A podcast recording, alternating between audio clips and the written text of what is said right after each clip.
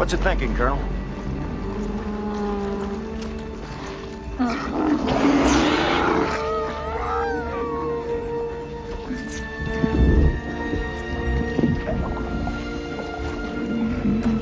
It's afraid. It's afraid!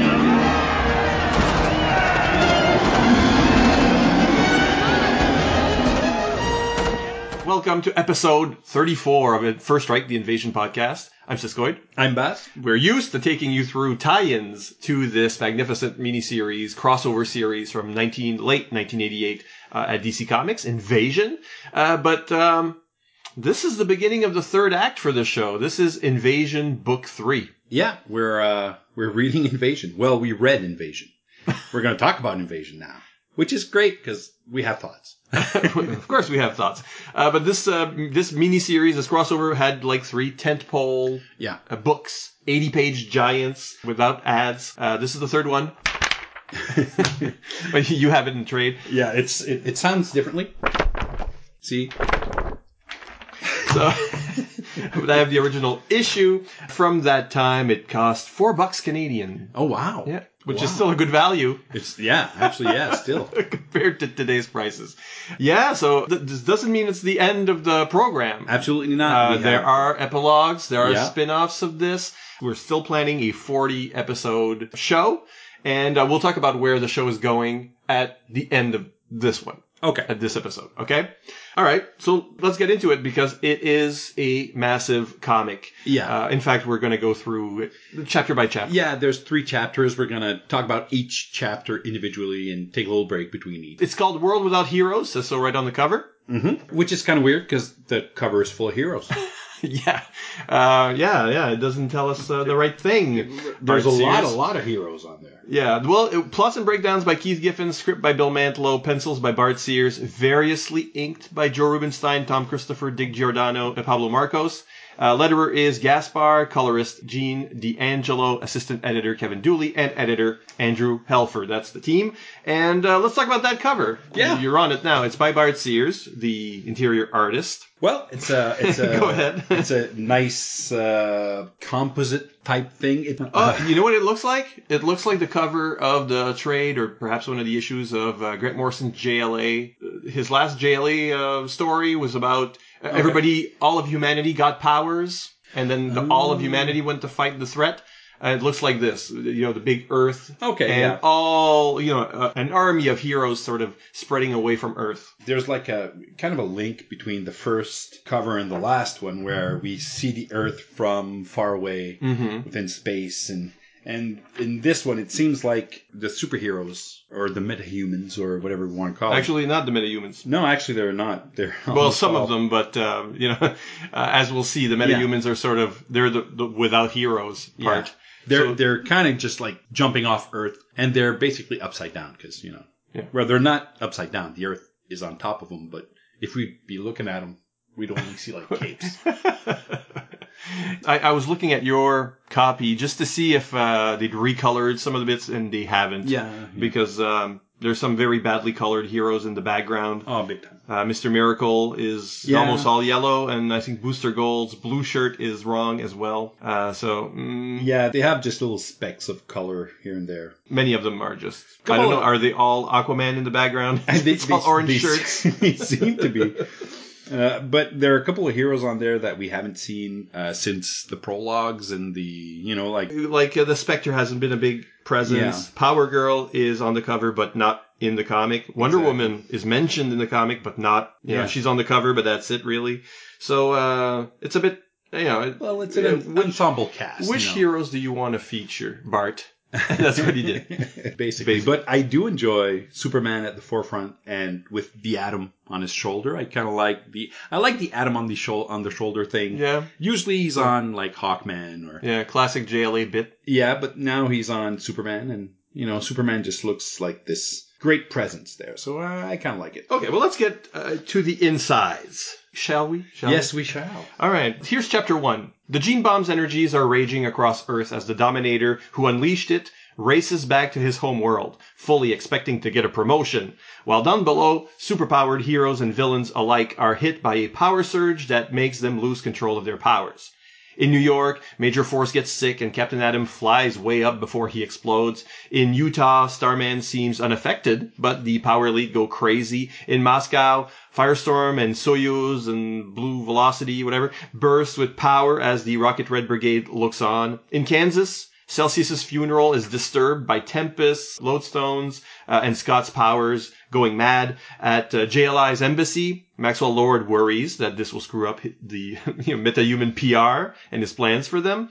Flash, Elongated Man, Fire and Ice, Black Lightning, various villains in Belrave.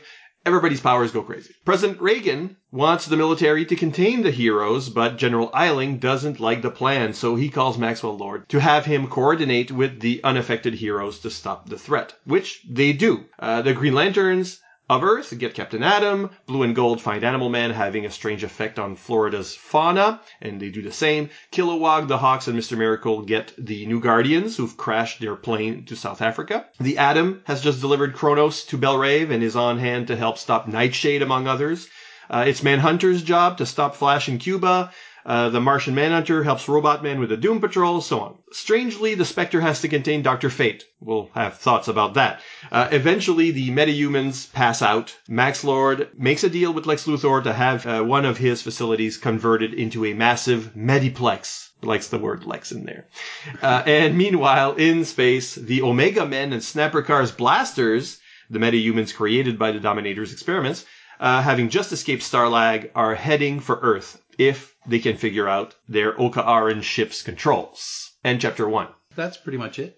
It's a lot of heroes in trouble. There's a lot of space given to the sickness happening to the heroes. The first opening shot of this comic is a big shot of the Earth with all this reversed color type thing. The polarized effect on the atmosphere. Yeah. And we kind of see on top of the Earth there's like this reminiscent thing where it looks like the claws from the Dominators from earlier covers. Kind of like that. But it's very ominous. It's dark for the first pages. You wonder what... It's sort of like supposed to be all the... It's catching us up to each of those moments. Yeah. You see Animal Man in Polarized. You see Superman seeing it from afar, actually. Yeah. He's not out of the story yet, which is interesting because he's left Earth. Mm-hmm. And... well, he's supposed to be on the edge of the solar system.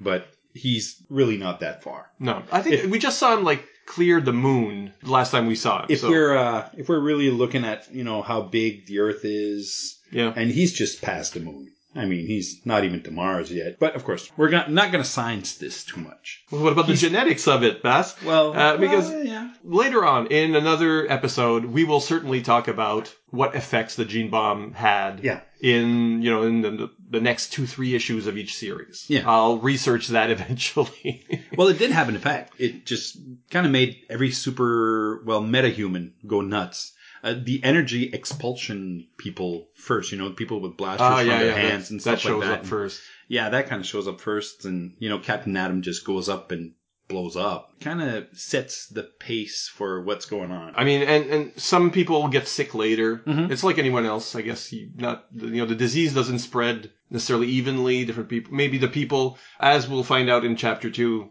people who don't have metahuman powers but do have the metahuman gene are affected later. Exactly. It has different effects on different people. My big question here was, how is Dr. Fate a metahuman? That's the big question. He's potentially not the only magical hero to be affected, which I think is a mistake, because people who shouldn't be affected are the normal Joes without power, Blue Beetle. Yeah. Doesn't have powers. Blue Beetle, Batman, Robin. Right, exactly. I don't want to see them affected, or the Green Lanterns. They're using technology. I don't want to see the aliens get... Superman doesn't have the metagene. Yeah. Martian Manhunter doesn't have the metagene. The Hawk people. Makes sense. Mm-hmm. And then you've got the magical-based characters that... they shouldn't be affected. If you learn magic and that's your power set, then you probably shouldn't be a metahuman as well. You're basically a normal Joe with knowledge. It's basically so knowledge. This is my thought on, is Dr. Fate a metahuman? And the first question I have to ask myself is, which Dr. Fate is this? Because the new series with Eric and Linda Strauss combining into a single hero was just starting, but doesn't refer to the invasion. So I'm thinking... They are actually, that series, even though it was on issue 2 or 3 at this point, actually starts after Invasion. It wouldn't make sense. And even though the DC Wiki says this is the Linda and Eric Strauss version. You don't think so? There's no proof of that. It's just Dr. Fate. There's no reference to Eric and Linda. There are no references to Eric and Linda in any Dr. Fate appearances with other heroes. Mm-hmm. Not just here, but elsewhere. Eric and Linda Strauss, their Dr. Fate only shows up later in Justice League. And the Dr. Fate that we saw become a founder of JLI and didn't stay long, that was still Nelson Kent. That was still the original Dr. Fate. So I think this is the original Dr. Fate. And here's why he might be a metahuman. For a while, in the Golden Age, they stopped drawing him with the full helmet. He had like a half helmet. Yeah, I remember that. And when he had the half helmet, he wasn't using magic, not really magic. He was just using super strength, flight, toughness. Okay. And he just became this brawling kind of hero. And they didn't do the whole magic stuff that they were doing in the Spectre or Zatara or whatever. And that they picked up on that in All-Star Squadron. In All-Star Squadron, Roy Thomas wanted to use that version of Dr. Fate, give him more personality as well, not just the Naboo kind of character. So they explained it that Naboo was taking him over, and so he didn't like it, and he didn't like the loss of identity, so he stopped wearing the helmet. So he just wore this half helmet. And yet he still had power. He still had a measure of power, mostly strength, toughness, and flight. Okay. So your basic superhero set. So how does he have these powers? And then he just said it was like mystically imbued from having used magic for so long, for having worn the helm for so long. But maybe it activated his meta gene. It could be. It could be. So some of his powers, just instead of you get bit by a radioactive spider, if you're a metahuman, that would be a trigger. Yeah. Well, for him, it was magical energies. Okay. And they triggered his metagene because it's a threat. It's a different energy, but it's a threat. Okay, so basically the threat was Naboo's helmet trying to take over. Maybe. And that... Or just, your Dr. Fate, you get magic. Hit by magic all the time, Wotan, and that gave him those powers, and he always attributed it to a mystic, because here he passes out like everybody else. That could be it. I'm going to say that's it, because nothing else makes sense for me. Exactly. Well, that's the most sense this would make. We're also seeing the one hint of what is to come in here, I think, is Firestorm's reaction. Well, Firestorm actually in this has a kind of transformation. His face catches on fire. And that, I think, is, even though we see him pass out later and he seems normal, he doesn't even have the flames on his head. I think that this is, we're on the cusp of him becoming the fire elemental version. So. Yeah, it did seem like that. I picked up on that also. Because it's just one panel where he's basically screaming and he needs to expulse this. Yeah. And he makes... Moscow is already in rubble because of the invasion, and now it's caught on fire because of his unleashing of his powers. Yeah. So there's probably some more guilt for him in his future for him because of this. But he's biting his lip and there's fire streaming out of it. Or is it fire coming out of his head? Oh, or his throat. It's all... He's fire. Right now, he's fire. There's a very definite change happening to Firestorm. And I don't know how much collaboration there was between the writers and editors. But some people got to give a little hint of what would happen soon. And others are just generic and we don't know. Kind of sets the tone for how powerful Firestorm is. Because we always see him as this half teenager, kind of brash. Yeah. Even though at this point he's, he's the clean slate, the awkward Firestorm.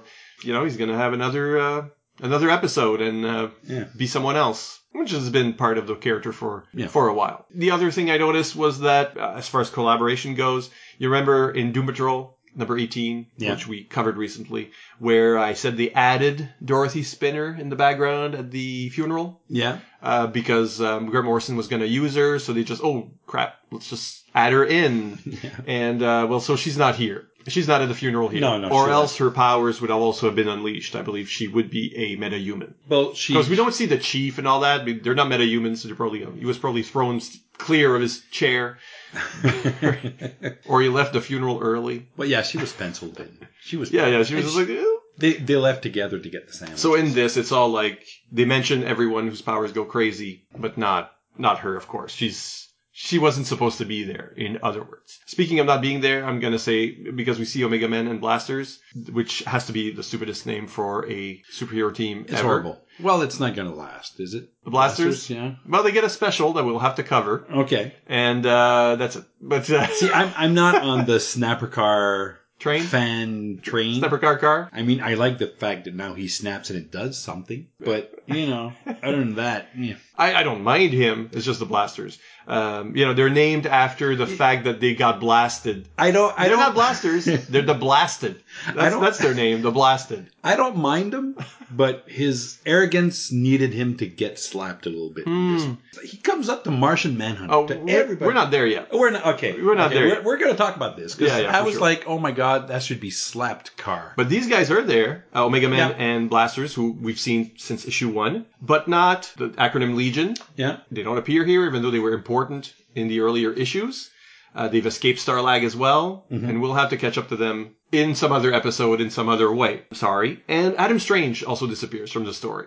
Yeah, he was important early on. He does not make a reappearance here. That's odd. There's a lot of people in here, though. Yeah, it's a bit rushed, and I would, you know, gladly have sacrificed some of the seeing people affected by the power for a little more resolution, or to bring back some characters that seem more important earlier. There's, in the next chapter, there's a page I would have cut out entirely. We'll get to that as well. But generally, it's got the, you know, Keith Giffen's humor in there. Gnort shows up. Kind of fun, but he doesn't really do anything. He just shows up. But, you know, there's some humor there. And then all the camera, and get that camera out of my face. And everybody says it in all the interviews. Just like the other Invasion issues, it's got the media in there. Yeah. Just to catch us up. Yeah, exactly. And it has to be there because we wouldn't understand what... Well, some of us would. You know, the clever ones. But I don't think the media is telling us anything that we don't understand from the story. Yeah, exactly. But it's kind of like just saying, you're right, this is what's going on. And it's fine. Yeah, it spells out the stakes and also some of the stuff we don't see. So, you know, the Manhunter goes, oh, well, I have to stop the Flash. But we don't see that. We never see it. And because we know he can't, honestly. Yeah. So Wally just passes out like everyone else. Yeah, so there's a bit of a... This is a weird thing about... Well, it's not weird because it's been, I guess, retconned and, you know, later on it becomes because of the Speed Force. They have their speed. And Wally's one of them who has this great connection to the Speed Force. Probably the biggest, but not yet. Yeah. Right now, they're all metahumans. All the speedsters were metahumans. I believe they probably still are. You think? Tapping into the Speed Force is your power. Oh, okay. Even if the source of the power is not... Because your power is not in the gene. Well, that's what... The gene is just like the access to powers. Yeah, but it's... See, that's kind of a weird thing with the Speed Force, which is... It's like tapping into gravity or tapping into... I don't know how... How could you tap into gravity? Maybe you're a metahuman. Yeah, but a gene wouldn't give you that. The metagene. It's just a way to... It's a way to. But I think not everyone can become a speedster. No. They play it like the Speed Force chooses the person. Yeah. You're sort of a speed messiah. Yeah. Right? And Speed Force affects people differently. I mean, Wally's kids, way back in the day, they had different powers. So if the Speed Force is choosing people, why would it necessarily choose the kids of someone who has it? Because it's genetic. Yeah. You're predisposed to be chosen by the Speed Force. The Speed Force is looking for a particular... It's because of their gland they have. Well, we'll see about the gland later on. We'll talk more about what metahumans mean by the end of the show. But if you're okay to move on, we can go to Chapter 2. Let's do Chapter 2. Heroes and villains from all over have been flown into the Mediplex, where the scientific community has convened to find a cure. The project is headed by Dr. Megala and Doc Magnus.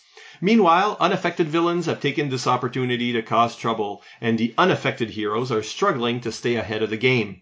Some of the more powerful heroes are given a mission: go to the Dominion homeworld and get the cure from the source.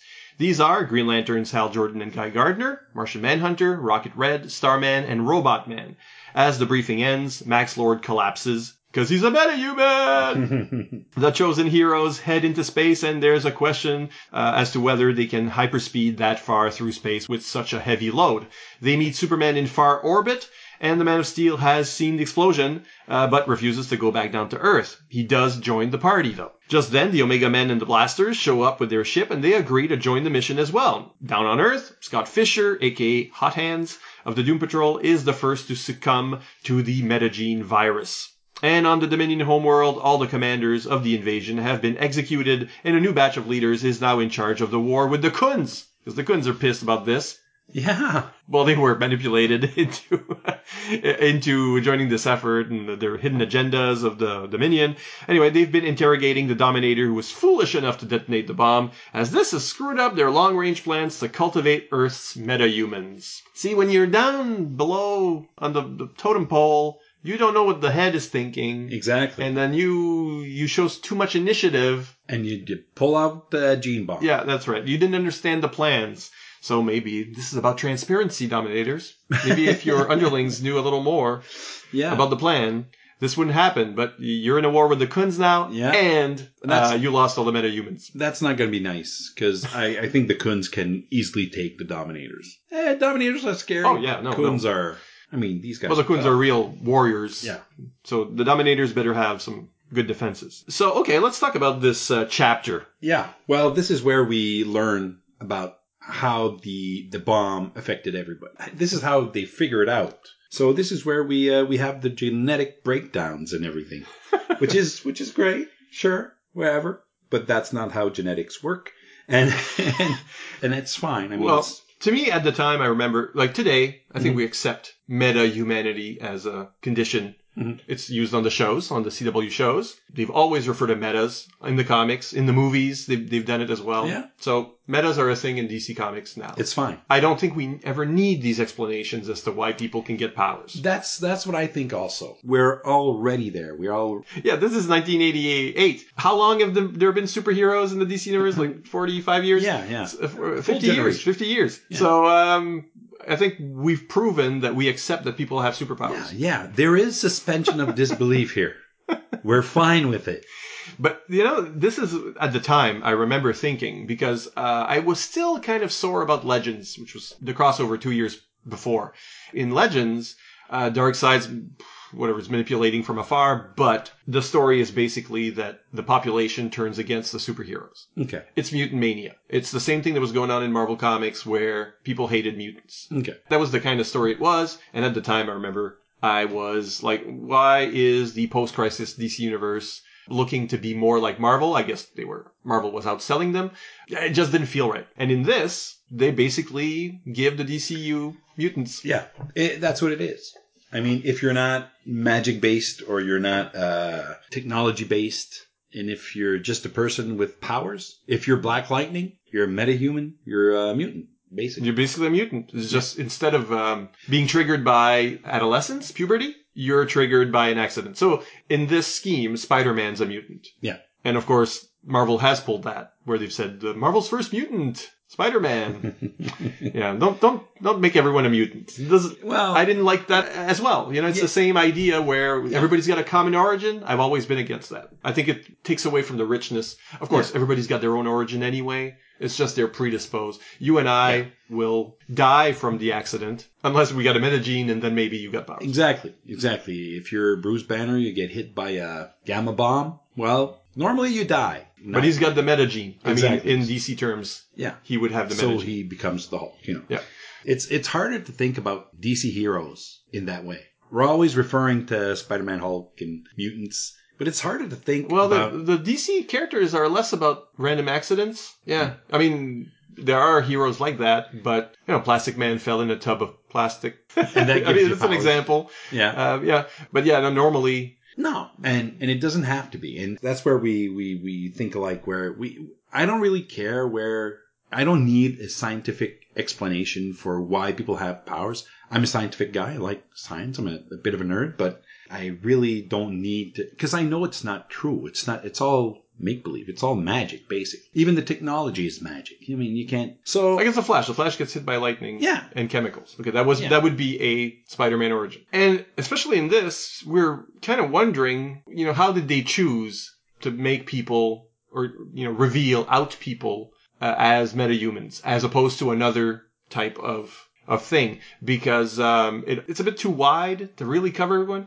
And so you're thinking, well, of course, sure, lightning, Black Lightning. Okay, that makes sense, let's say. But Dr. Fate doesn't seem to make sense. No. The Creeper, we hear about the Creeper. Yeah. That makes sense, but does it make sense for others in this? Well, like Starman is not affected because the storyline is that he's become something other than human, so he probably doesn't have any genes anymore. Okay. But the Power Elite, who got their powers from the same source, Only partially, though. They have, like, partial powers. Yeah, sure. They were not evolved beyond humanity. Yeah. But so they had the metagene. So I'm thinking maybe Will Payton had the metagene as well, but then his powers made him outgrow genetics. Yeah, yeah. How the hell did... See, you don't have to... And in the same way, I think Captain Atom, when you slice him open, just, like, energy leaks out. I don't think he's got genes anymore. is what I'm saying. So I think that like that would have been one character that should not have been affected. He's like an energy being. Everyone who's a metahuman in this, fine, okay, they're metahumans. But everyone that isn't, that specifically isn't, then it becomes suspect if later on they decide, if they decided, for example, that Booster Gold meets with an accident and then suddenly he's got force field powers without the benefit of technology. That's something they might have done. Yeah. They can't, because Booster Gold is not a metahuman because he wasn't affected by the bomb. So it's like, you've also said that some people are not, and then it would become strange if they eventually develop powers. And then you have to, It's kind of, I get you. So it's a dangerous thing. This whole thing is, because all of a sudden you have to always come back and explain why these people have these things now and why you want to change something. Page 32 of the issue, where it is revealed that the Mediplex has lots of beds. Patients? So, you've got a lot of characters in these beds. They're supposed to be DC heroes and villains that have been brought there, being treated equally. And I think maybe it's a good thing that you can't really tell who's who. I mean, they're so small and... Yeah. Well, you can kind of recognize a couple people. Yeah. I mean, you see the new Guardians of the universe. Yeah, they put them together, so once you spot Extraño, you can sort of tell that the others are... Or Soyuz are all together in the same row. And the people that you do know, you know, there's a Nightshade. You can tell where Nightshade is. You can tell where Firestorm is. So that's okay. But I've been looking at this for a while. Yeah. Trying to tell who maybe these people might be based on the colors and what little detail we have. So I've spotted a couple that of perhapses. I don't agree with all of them as being metahumans necessarily. But, you know, so there's a guy in red. We both spotted him because he's got somebody's taking his pulse. I thought this looked a lot like Captain Marvel, who I don't think should be a metahuman because he's got a magical origin. Yeah, and then there's a guy that looks a lot like he's Killer Moth. So I didn't know that Killer Moth was a metahuman, but he might be. Right beside him is that Ambush Bug, or is that close to him? Yeah, Ambush Bug is definitely in here, next to Captain Marvel, if that is Captain Marvel. So that's definitely Ambush Bug. So Ambush Bug was never a metahuman. So maybe now, now his teleportation is internal, or maybe it's still untriggered. And here's the one that I just spotted while we were setting up. This guy here on the, let's see, from the door, second row of beds, fourth from the top. Charlie Brown. Yeah. It's Charlie Brown on there. So a little cameo. So some of these might not be very serious. It's Charlie Brown. That's Charlie Brown. He's a metahuman. He's got powers. Yeah, exactly. Power of good grief. He can make trees become animate and eat kites. There's also a bare-chested person over here. Yeah, who are these people? I don't know. So maybe some of them are people. So maybe some of them are just supposed to be generic figures. And if there are villains in here, then it might, of course, it could be very obscure as far as who they might be. So if you've spotted others, let us know in the comments at fireandwaterpodcast.com, because it's always fun to play that game, I think. It's kind of hard here because you don't really see... You see mostly beds. Yeah, they've got sheets on them, so you did the top of the chest emblem, maybe? Maybe, or... Like so it's basically the head. It's a fun little game if you have access to that page. Yeah. At a good resolution. Check it out. And... tell us who you see, because I don't think... plentiful lack of detail here. Yeah. What about the team that goes out into space? What do you think of that selection, even before we see them in action? Well, why them and not others? Well, it really looks like a team of, I don't know, people who were there. All right, who do we have? Okay, Martian Manhunter. You're a Martian? Cool. Who's here? Basically, that was it. Because I wish it did have... Well, seeing the rest of the issue, I don't wish it. Because I know what happens. Not all the heroes are actually necessary. Yeah. Is what I'll say. But at the time, I was like, why no Wonder Woman? She's on the cover. She's not a metahuman. She just dropped off the creeper at the hospital. She kind of fell out of the comic book there. Boom. She's out. So that's too bad. I would have liked to see her in the story. Yeah, exactly. Yeah. Otherwise, it's the guys that have technology and or are aliens. And rightfully so, at least... two Green Lanterns is because the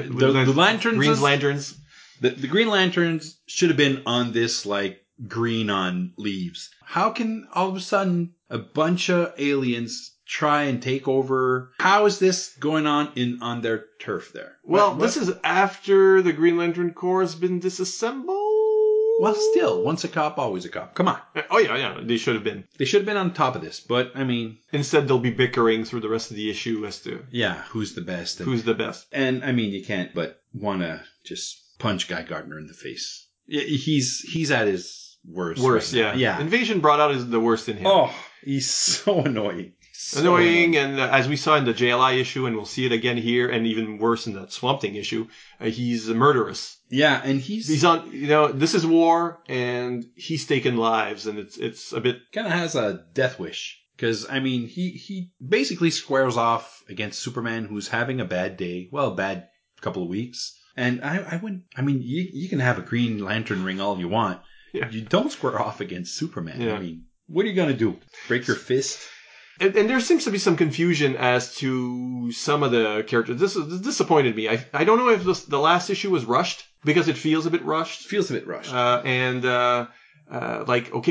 do we do now? You know, because we fought off the aliens. What do we do now? And there seems to be a lot of kind of padding. But here in this chapter, where's Blue Beetle supposed to be? Because the news say Blue and Gold are in New York, stopping criminals who are just rioting or whatever. And then we see him at Fire's bedside, which is lovely. Yeah, it's a fallen teammate. Yeah, she's a teammate. Guy Gardner leaves flowers for Ice. You know, you're very cute. So, but isn't he with Booster? And later he is with Booster.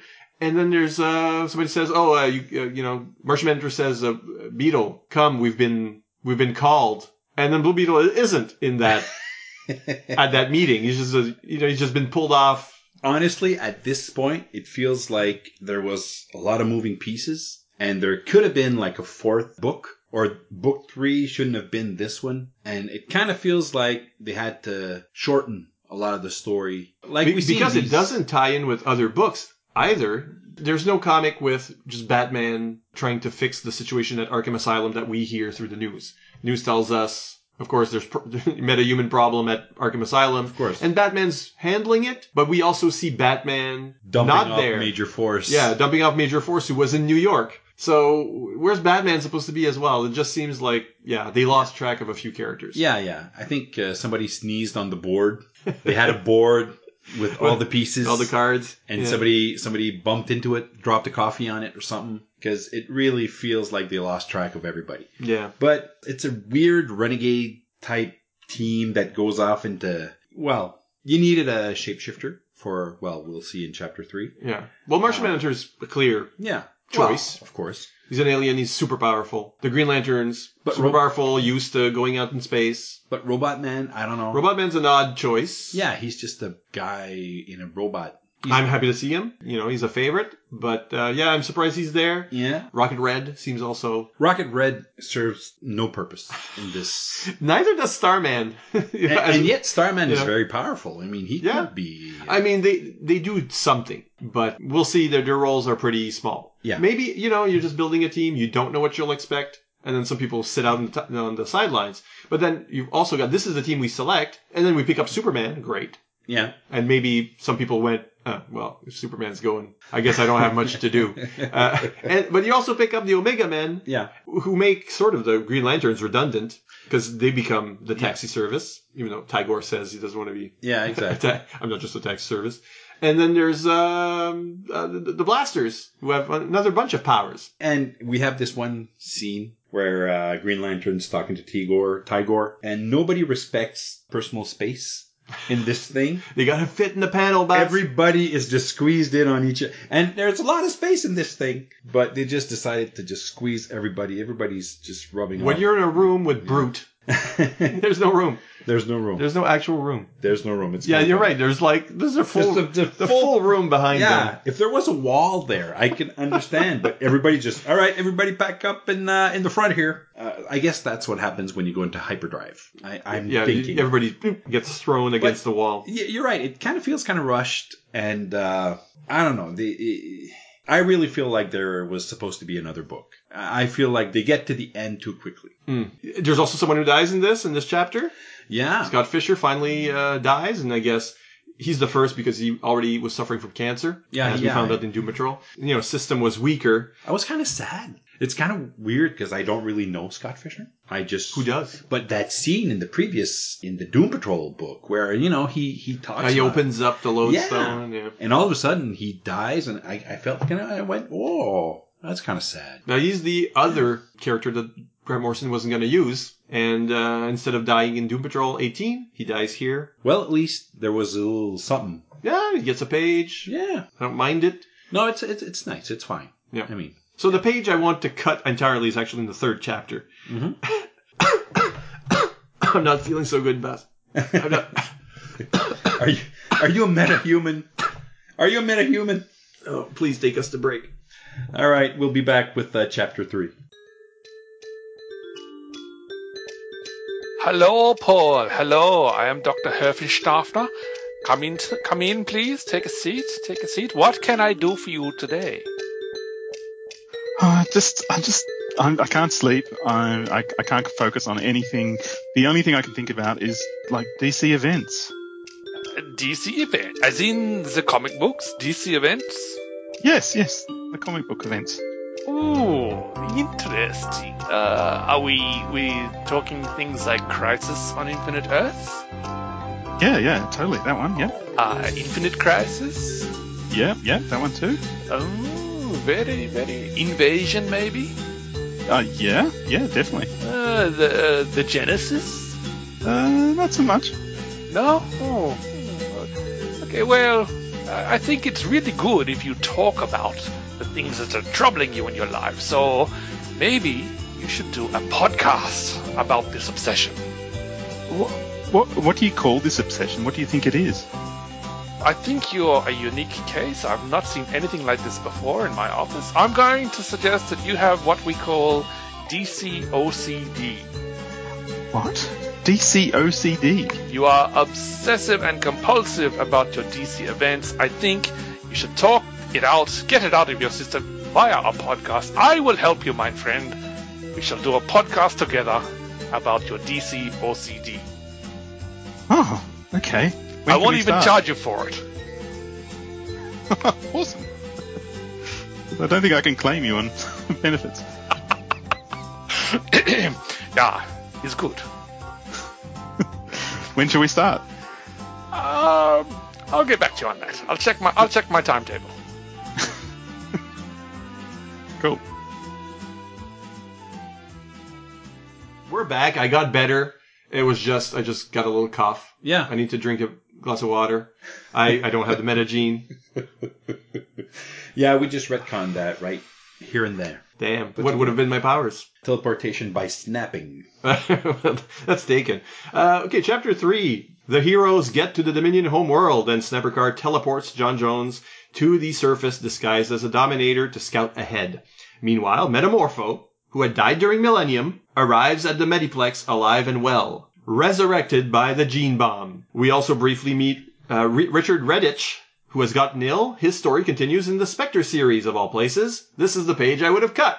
I mean, who cares? Yeah. So, back on the Dominion homeworld, Jean figures out where the Dominator responsible for the Gene Bomb is being held and goes there with Robot Man in tow. They walk into the prison and Jean simply takes the antidote from the Dominator's mind. But there's a problem. They'll need special equipment to synthesize the cure, and it can only be found at Starlag. The Omega Men and Blasters aren't impressed that they have to go back there. As they leave, the Dominion sends fighters after them, but Superman and the Lanterns take care of them. The heroes infiltrate Starlag while the Martian Manhunter and the Omega Man, known as Doc, cook up a batch of the antidote. The others engage the Citadelians manning the now empty prison.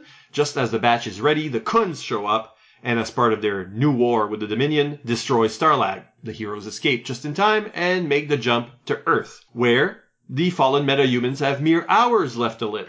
They rig the antidote to a detonation device and explode it, saving the lives of the affected. We don't actually see any of that, but instead catch up to Perry White buying a copy of the Daily Planet like he can't get them for free. The headline, Rebirth! Earth's Heroes Cured.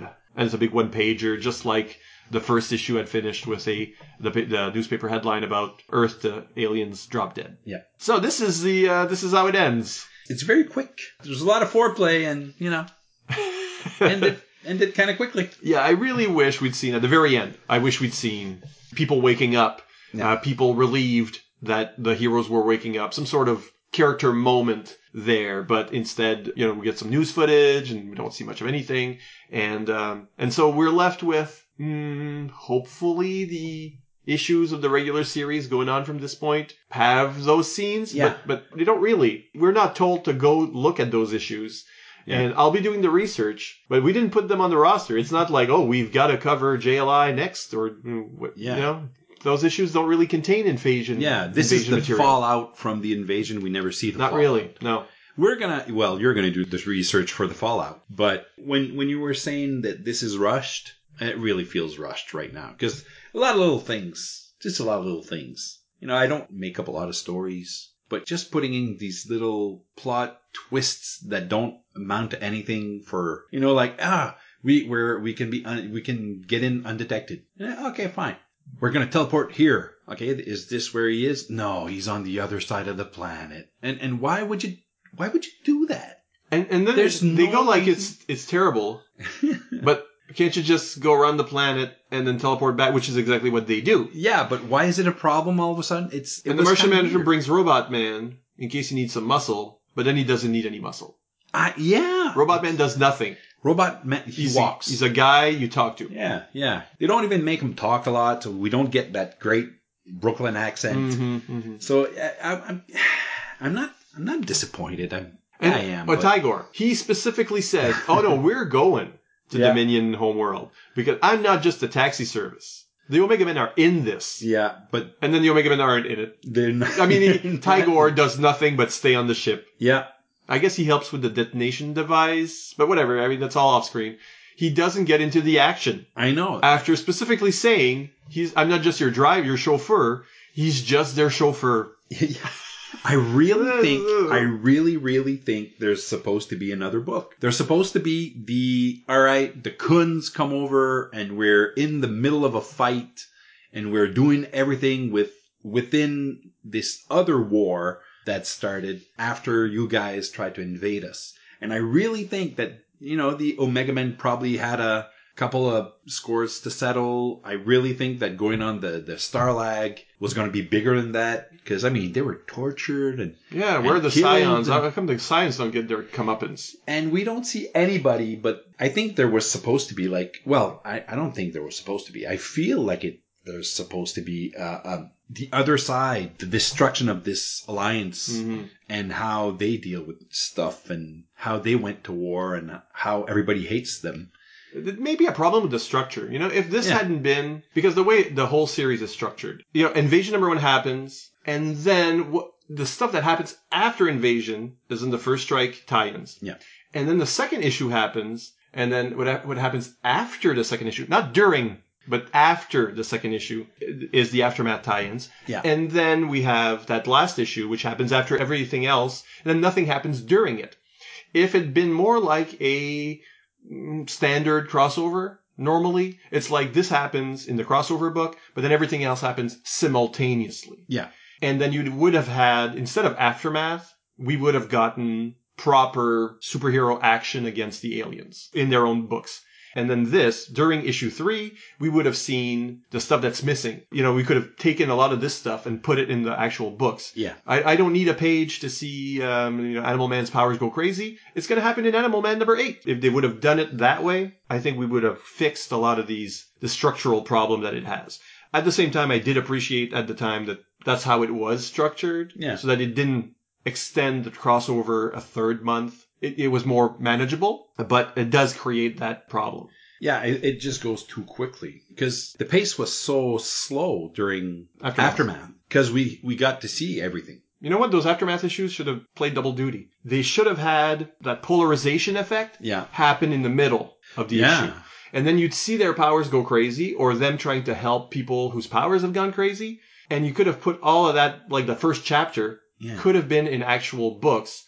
Then here you refer to that, but you're already at the Mediplex. Oh, That would have been perfect. Kind of thing. We need a flex capacitor. And yeah, so that would have been, maybe it's a bit hard to do, but yeah. Because, and in the end here, it's not just about the rush. It's also, I don't know, you put these heroes together and they don't all serve a purpose, and all the big bruisers, Starman, Superman even. I mean, this mission could have been handled almost exclusively by Martian Manhunter and Snapper Carr. Yeah, yeah, exactly. They're the only requirements, and the other ones are distractions. Okay, I guess some of the heroes fight off Dominator ships. Okay, I guess. That's Superman, and it's not a big role. It's not a big role for the Green Lanterns. I mean, Superman just disables a ship, and the Green Lanterns disable two others. Well, no, Guy blows one up. Yeah. Because he likes killing. There's an extra lettering added later at some points in this issue. I noticed this. That are not in Gaspar's style. Yeah. And one of these, for sure, is the very end, page 76. Superman thinks about, the Omega Men set me up with a teleporter, which a deep space teleporter, which he's going to use in his own comic to get far out into space. I mean, on his own power, the light years don't fly by. So it's going to help him along on his space journey. And this is something I guess he hadn't thought of before because, he gets it sort of by chance. He was just going to fly. He's just going to fly off and, camp out on Pluto. Take a little break. So here, this will give him a chance to meet the extended galaxy. Well, that and Superman going out into deep space. I mean, there's always the risk of a red sun. It's a dangerous enterprise. Risky. But I guess you see the stars long before they hit you. But you can tell this was added in after. It's an afterthought. It's something that maybe the Superman writers asked for. At the very end, because maybe we need that, or we didn't cover that, or so again, there seems to be this project has gotten a bit waterlogged, and there's too many elements. And why are we bringing back Metamorpho? We'll find out in one of the spin-offs why they resurrected him. He died back in Millennium, just like the previous crossover. So he lost a year essentially. But again, this is a metahuman who's not a metahuman. The Orb of Ra gave him his powers. So yeah, that's kind of weird. So did he get the powers from the Orb of Ra, as if anyone who touched the Orb of Ra would get those powers? Or did he need the metagene? And really, he's not a flesh and blood person. No, I can't believe he's got genes. I can't believe he's still got genes. Well, maybe you don't have to have them. Maybe you just had to have it. Well, no. If you don't have them, you can't be affected. Maybe this is just a weird, side effect of the gene bomb. It has nothing to do with the genes. Because it didn't resurrect anyone else. Just like the Doom Patrol thing where some people have to die, some people have to be taken out, and you can feel that somebody's writing just to get things in position. Here, there's also some of that. But Keith Giffen is putting stuff in position that he's going to use. I mean, he's the next one to use Metamorpho. I'm not going to say it's a bad ending for Invasion, but it's the weakest of the three. It's certainly the weakest. I mean, it's not bad. It's just that we like to... we like to think about stuff, and we look at it with another perspective, maybe. Sure. Critical eye, because it is a podcast. I mean, if I was just reading this when I was younger, I mean, if I read this in 89, I probably would have, went, yeah, this is great. Yeah. Superman's back. There's something disposable also about your weekly comic stack. You read a lot of comics, and some of them are going to stick with you. Some of them are not going to stick with you so much, but, you just spent your 10 minutes... or in this case, 40 minutes. Yeah. Reading a superhero story and how it connects and poring over the art. And, you're not dissecting it as much as we're doing now. And we do notice these, they seem to be extra bubbles with, I mean, we see them. We see them now. Somebody went over with some whiteout there doing things. Because the whole Kunz coming to attack is basically one bubble coming from Tigor's mouth saying... Where are the Kunz up to? And all of a sudden... That, by the way, I think is the weakest page. Yeah. The destruction of Starlag. This is so abstract that it needs text with a big arrow saying, those are the heroes escaping here. These bubbles. It's not even plausible because the Starlag, wasn't it created by the O'Karans? Which are the weapon masters and the technology people. It's them or the Citadel. And I mean, either way. Either way. One blast and it blows up. Really? Really? This is how... I mean, come on. It has to be bigger than that to destroy. I mean, you can't just destroy Starlag with one... Well, two. It says, read, read. So two blasts. Two blasts. And then kaboom. But yeah. So it's just... Let's get on with it. Yeah. Let's do it. It just happens. And maybe it leaves us a little hungry for what's missing. Explanation. Especially since the front of the book has so much padding, things that are not necessary. It's uneven. Yeah, that's what it is. Let's talk a little bit about what's coming up on First Strike Division podcast in the future, because we still have 6 episodes scheduled. And the back cover here says, the end? Question mark? Yeah, really. On the back cover of Invasion? So no, it is not the end. And then the inside back cover has, from the pages of Invasion, a new generation of heroes. So this is the page where they usually said, here's all the books that tie in. Mm-hmm. Now, they only put 4 here on sale very soon. Justice League Europe, mm-hmm. Blasters, Legion 89, and this particular issue of the Spectre. So we'll cover all of these for sure, mm-hmm. because Invasion tells us to. And they're on sale very soon. Very soon. As soon as we get to writing them, and we'll read them. So, but those aren't the only ones. We'll also be doing shows on the fallout that isn't specifically telling us that that's Invasion. We'll also be looking at fallout that comes years later, references to Invasion that come later. Some of them really close to right now, actually. Yeah, and you know what? I think we just saw Invasion in the CW shows. Yeah. And it feels like, there are people listening to this podcast who just went, let's bring it all back. Let's put it in the CW shows. And that are rereading this. We're taking full credit. Yes, of course. Pulling a shag here. We would have dressed up the Dominator. Sure, we could give him clothes.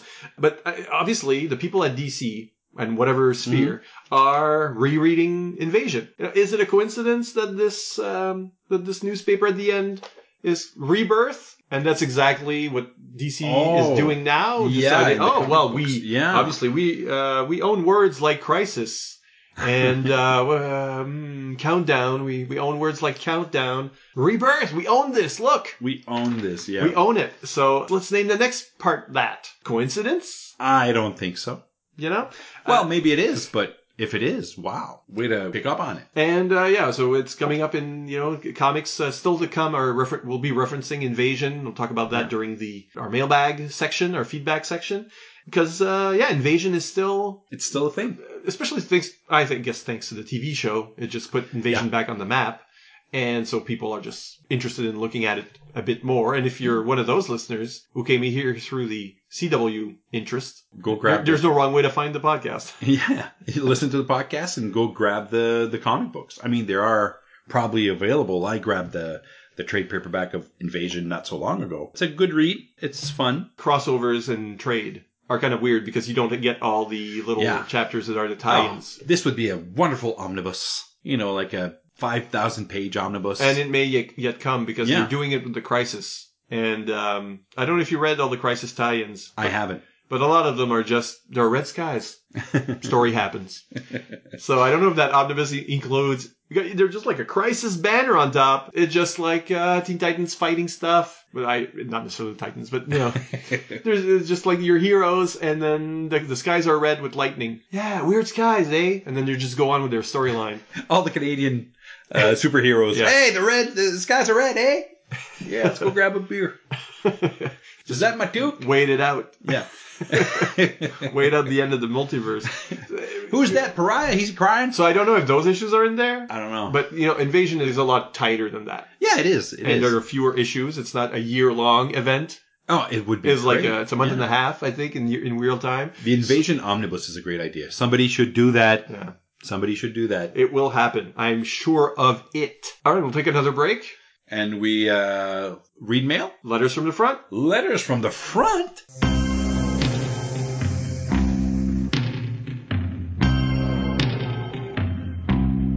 It's JL May. We're covering the Silver Age. This JL May. A comic event from Mark Waid. We're crossovering a podcast. There's 12 of us involved. Get it in your ear holes, this JL May. We'll tell you all about the Silver Age. It's not great, but it's okay. We really have to warn you.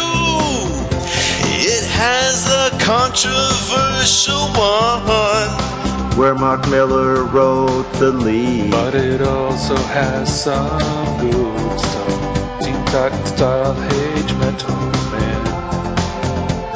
Challenges of the unknown. Green Lantern Flash Patrol of Doom. The Seven Soldiers of Victory. I'm in that too. The annual JLMA event is upon us once more. In 2018, we're reading The Silver Age from 2001. The journey begins in the podcast Justice's First Dawn and continues in the shows Relatively Geeky, Coffee and Comics, Supermates, Waiting for Doom, Idlehead of Diablo, The Longbox Crusade, The Lantern Cast, Batgirl to Oracle, Comic Reflections, Cosmic Treadmill, The Fire and Water Podcast. Do you know it's JLMA? Check the date. It came out in 2000. We got it right. And we're ready for some fun. Do you know it's JLMA at all?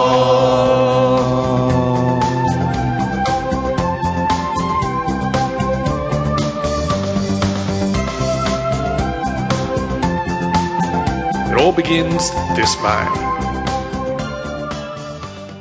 Letters from the front. Letters from the front. It's not really from the front. Not really the front anymore. I mean, we're in the back. We're in the back. We're in the back end. We're in deep space. I mean, it's not really the front anymore, but still letters from the front. Yeah. Well, I think the front here was that team going to Starlag. Okay. Yeah. They're the front. Bringing the front to them. Yeah. Everybody else is in the army hospital. We're all in the MASH unit.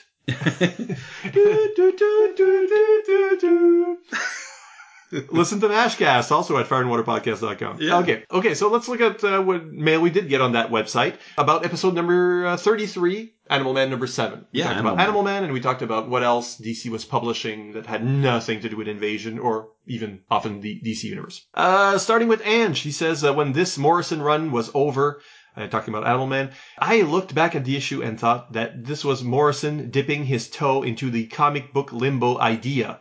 Who the heck were these heroes, and why hadn't I heard of them? Hard to believe all those great comics were on the shelves at the time. Like you, I enjoy Cosmic Odyssey for the art. The story seems a bit off. I love the Hawk and Dove mini and series to bits, and the Black Orchid mini is a fave of mine.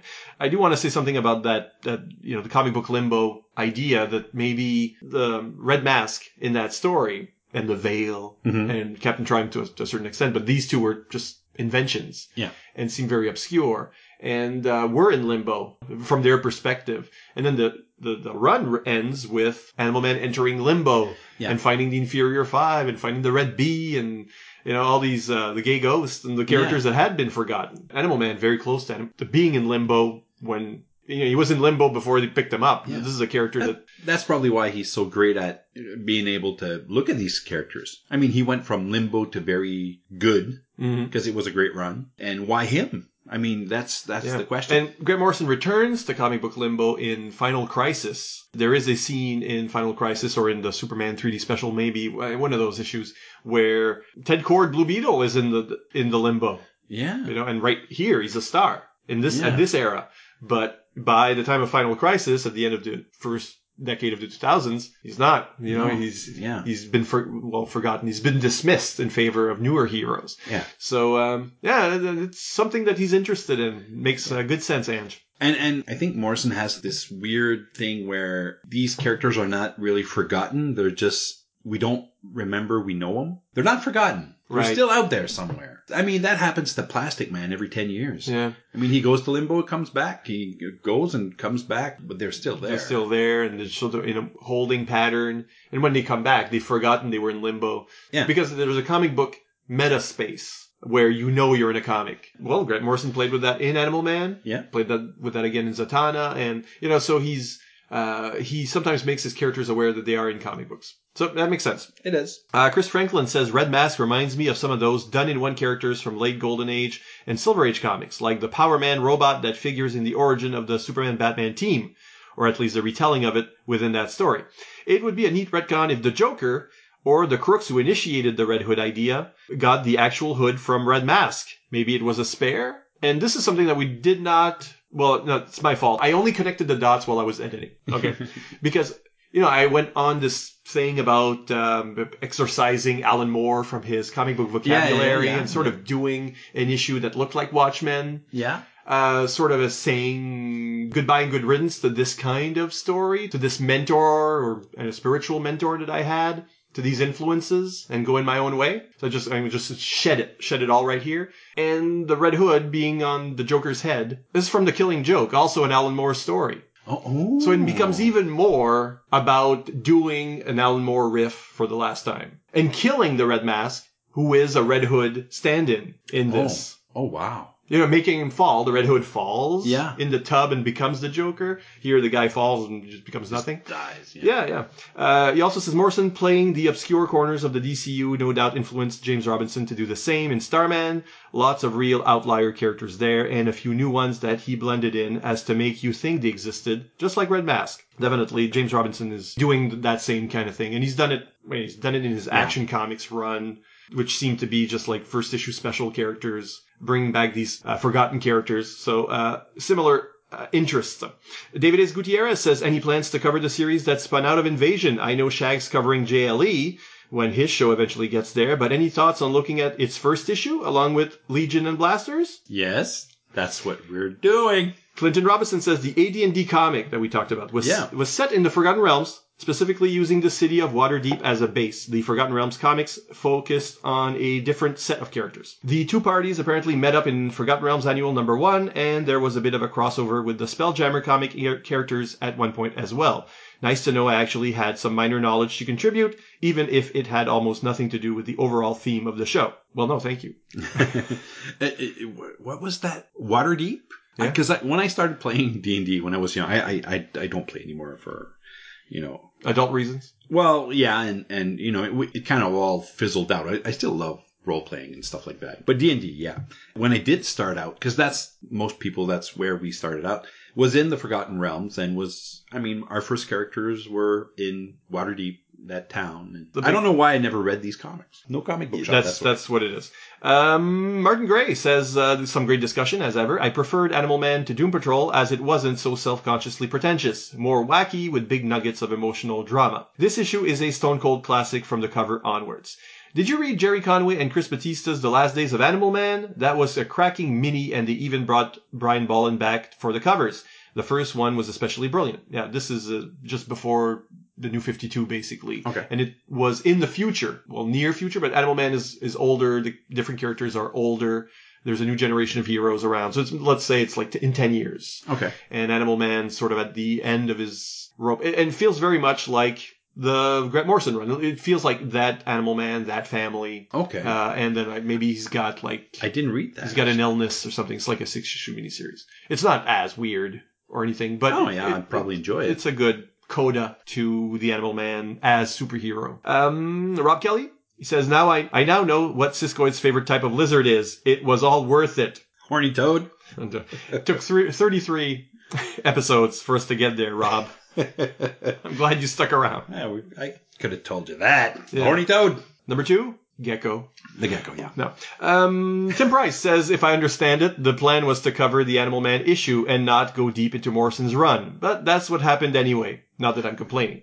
It shows how strong that run was. Loved the discussion on our favorite buddy.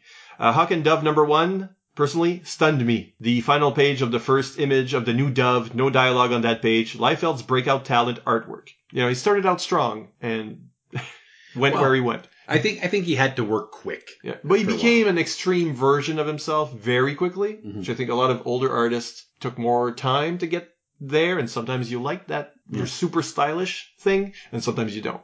That's what I'm going to say. Let's more or less end on Diablo Frank, because he tells us that priorities like getting his own podcast out have kept him from commenting on First Strike, but he never stopped listening. So now he's gone back. Oh. Listen to them again, the ones he hadn't commented on, so that he could comment. And he did. So I'm going to read the novel that ensues But maybe it's a nice little to celebrate the end of the second act of the show. Okay, let's just go back to episode 28. Oh, that's a whiles back, and go upwards. Okay. You know, to what were our latest episodes? Let's say for episode 28 was Superman 27 and Adventures of Superman number 450. He sings the praises of Cary Gamble, but still says he hates the Carlin era of Superman. Episode 29, that was Starman number 6, and we talked about Green Lantern. Yeah. He says, my favorite Green Lantern Corman is John Stewart. My favorite rogue former Green Lantern is Guy Gardner. My favorite Green Lantern in the Justice League is Kyle Rayner. My favorite off-brand Green Lantern is Alan Scott. My favorite alien Green Lantern is Kilowog. My favorite Green Lantern to commit mass murder before dying and having his eternal grave pissed on is Hal Jordan. We are very similar, me and you. Episode 30 was Suicide Squad number 23. He says his reading experience of this volume gets spotty after the teens of Suicide Squad. So I never read this one, he says, but I need to check out Vixen whipping a Thanagarian. Episode 31 was New Guardians. Number 7, and we talked about team books that didn't cross over. He says, the new Teen Titans before Terra joins is, to me, like Dave Cockrum's first run on X-Men, with notable highs, but a lot more mediocrity in retrospect. From the 30s through the end of the first run material in Tales of the Teen Titans is more equivalent to John Byrne's X-Men. The JLGL, praise be his name, Baxter issues are like Cockrum's second run, and then the Barretto years are like X-Factor or New Mutants post-Fall of the Mutants, until before the Image Boys showed up, except worse.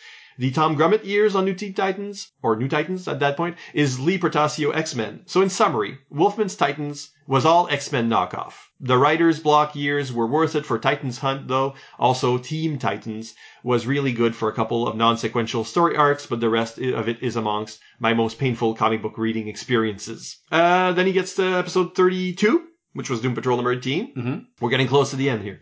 He says, of all the times I've attempted to read Doom Patrol, the only time it took was Giffen and Clark, which is not this one that's on right now, but the previous one. Okay. I really dug the resurrected Rita Farr and Bumblebee in the pre-Flashpoint series. And then Animal Man number 7. He's caught up. Well, that was quicker than I thought. Oh, well, you know, I picked and chose. Yeah. He says, I was recently in discussion with Kyle Benning about the feud between John Byrne and Eric Larson, which I firmly believe is down to their being too much alike while repelled by a few key differences of opinion and the hurt feelings of a rejected acolyte. If anything, Grant Morrison's shaving his head, wearing fancy suits, and displaying strong corporate loyalties feels like the overt rebellion against his author daddy, Alan Moore. Unlike you gentlemen, I hate Crazy Plastic Man. He doesn't crazy hate Plastic Man. He hates crazy Plastic Man. He says, I'd say the flip from straight man to loon began with DC's short-lived Plas revival in the 1960s, and DC's long record of failure with the character once popular enough to survive the Golden Age demonstrates their consistent misunderstanding of the property and its audience. I'm perpetually neutral about Mr. Miracle and Big Barda. Oh. I've yet to read a story that shifted this alignment. I feel they kind of appropriate an African-American slave narrative, and trotting out Shiloh Norman every few years just aggravates the mild offense I feel about this impression. Okay. And then he says, all due respect to Paul and Mike at DC OCD, but Cosmic Odyssey is not an event, just a miniseries with a large and varied ensemble cast. The editor of Cosmic Odyssey hated it and tried to bury it, which was reflected in its lack of impact. Cosmic Odyssey had some iconic moments related to my personal interests, but overall, more of a cosmic incident at best. And then Paul Hicks, who puts out DC OCD, who did cover Cosmic Odyssey, says, we kind of know Cosmic Odyssey isn't really an event, but we built in a caveat that we could include stories we really like, and they really liked it too much. Really? I just listened to DC OCD episode 5. I didn't read Odyssey yet. Maybe you'll like it. But DC OCD episode 5 was about invasion. And I contributed a little clip, of like a minute, okay, 2-minute clip at their request. And so I gave it high marks because it's my show. Yeah. We have a passion for it. Yeah, we like it. And on the show, they liked it fine. But it didn't, you know, Cosmic Odyssey has a higher score than Invasion. Really? You know, I can't agree with that. But it's their show and they do what they want. Of course. So you can listen to the DCOCD episode on the Waiting for Doom feed. So if you like Doom Patrol and you like crossover events, and they're very short episodes too, they're just like fun little rating shows about each of the DC's crossover events, check that out.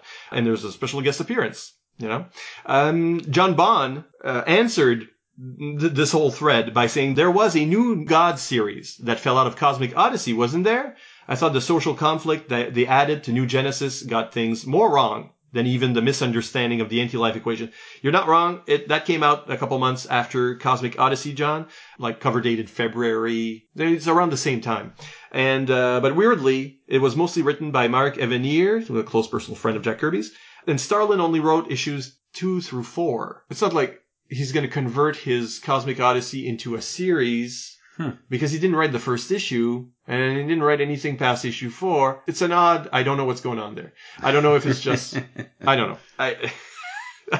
What the hell is going on? And a lot of people sent me messages to tell me about this new series that's going to come out later this year, where Keith Giffen and Jeff Lemire have banded together to create a brand new Inferior 5 set in the 80s just after Invasion. Oh, so really? It's about these 5 kids in a new town. It's not a city that we know. In the 80s, who moved in after the Invasion series had taken place, and that the town has sinister things going on. It's more of a horror, and originally then Dio was going to write it, but apparently Lemire kept coming out with better ideas, and that's how he got on the book. But this is from Bleeding Cool. So it's, I guess, these kids, I don't know if they're going to have any of the same names, like Awkward Man or Merry Man, or they're probably not going to do Dumb Bunny. Some of those, some of those jokes don't work so well, but I guess they got their powers from the Metagene. Wow. So basically it's going to be Stranger Things meets weird superheroes. That's actually how they sold it. Stranger Things meets Twin Peaks. 5 kids in a small town getting powers or stuff like that. Amblin Entertainment all over. In the 80s. On bikes. Don't get me wrong. I love it. Loved Stranger Things. Will love the nostalgia of the 80s. I think this is supposed to be... this is them wanting us to keep doing the show. I think it is.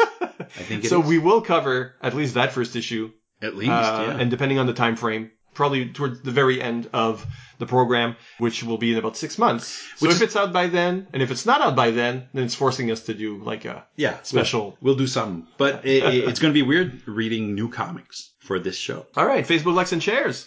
Abel Padilla, Al Sedano, Clinton Robinson of Coffee and Comics, Derek William Crabb, Gene Hendricks, Jason Pope, Martin Gray, Matt Ev, who says that this Animal Man number 7 was the single best Invasion tie-in. Oh, wow. In his opinion. Max Romero, Michael Allen Carlisle. Michael Bailey says, Siskoid slipped in some Haywire into the latest Invasion podcast. Bye, bye, oh, she said, bye, bye, oh. I'm not familiar with this band, but from the clip, it sounds like the type of band that would have a song on an 80s comedy soundtrack. They don't sing the opening or closing song, but that song's playing on the radio as the characters drive from one place to another during a montage. Oh, yeah, that's this group. Yeah, Michael. It is. Let me tell you about this. This is a band from PEI, from Prince Edward Island, which is a hop and a skip away from where we are. Yeah, it's about an hour's drive. Over a bridge. Yeah. That's right. And that's the smallest province. It's our Rhode Island, if you need a sort of touchstone. I didn't really know Haywire. But Bass is the kind of person who, on a podcast, will drop a reference that will then invite me to put a clip in. Yeah. It's not the first time you've done it. Bad boy. She said. You said she had. They had half a hit. Yeah, and they had 2 hits actually, 2 Canadian hits. Dance Desire, Dance Desire.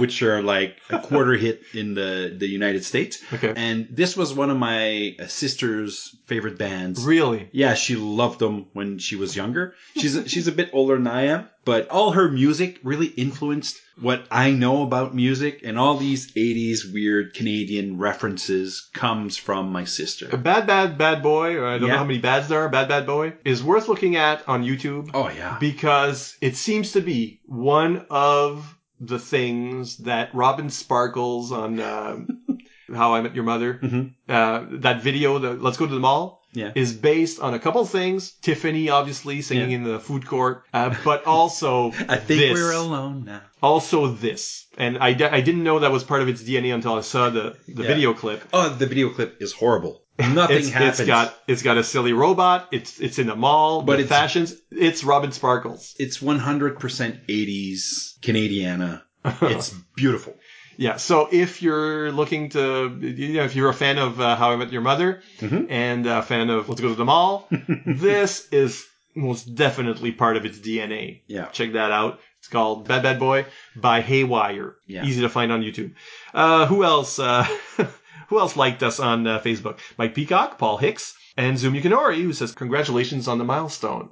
Oh, yeah. Yeah. And Google Plus, likes and shares from Rodolphe Renault. The Hammer Strikes as well. And Twitter retweets and favorites from Alan Middleton, Andrew Wall, Ange, Billy the Dragon, Coughing Comics, Comic Reflections, Corey Hodgden, DCOCD, Diablo Frank, who here says it's a testament to Siskoid and Bess that I enjoy a long-form podcast about one of my least favorite events ever.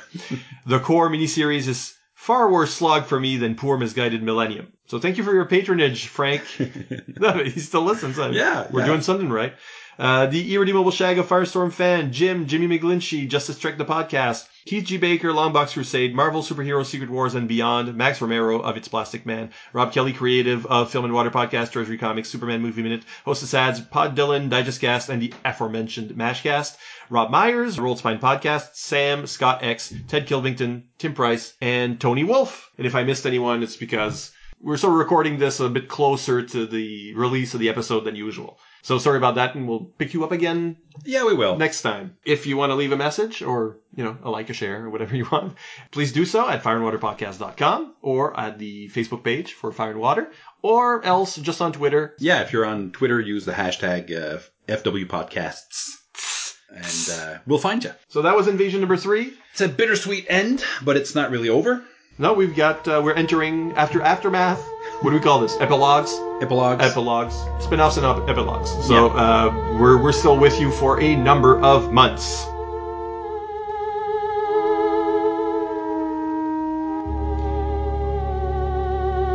Next time on First Strike the Invasion Podcast, The Spectre number 24.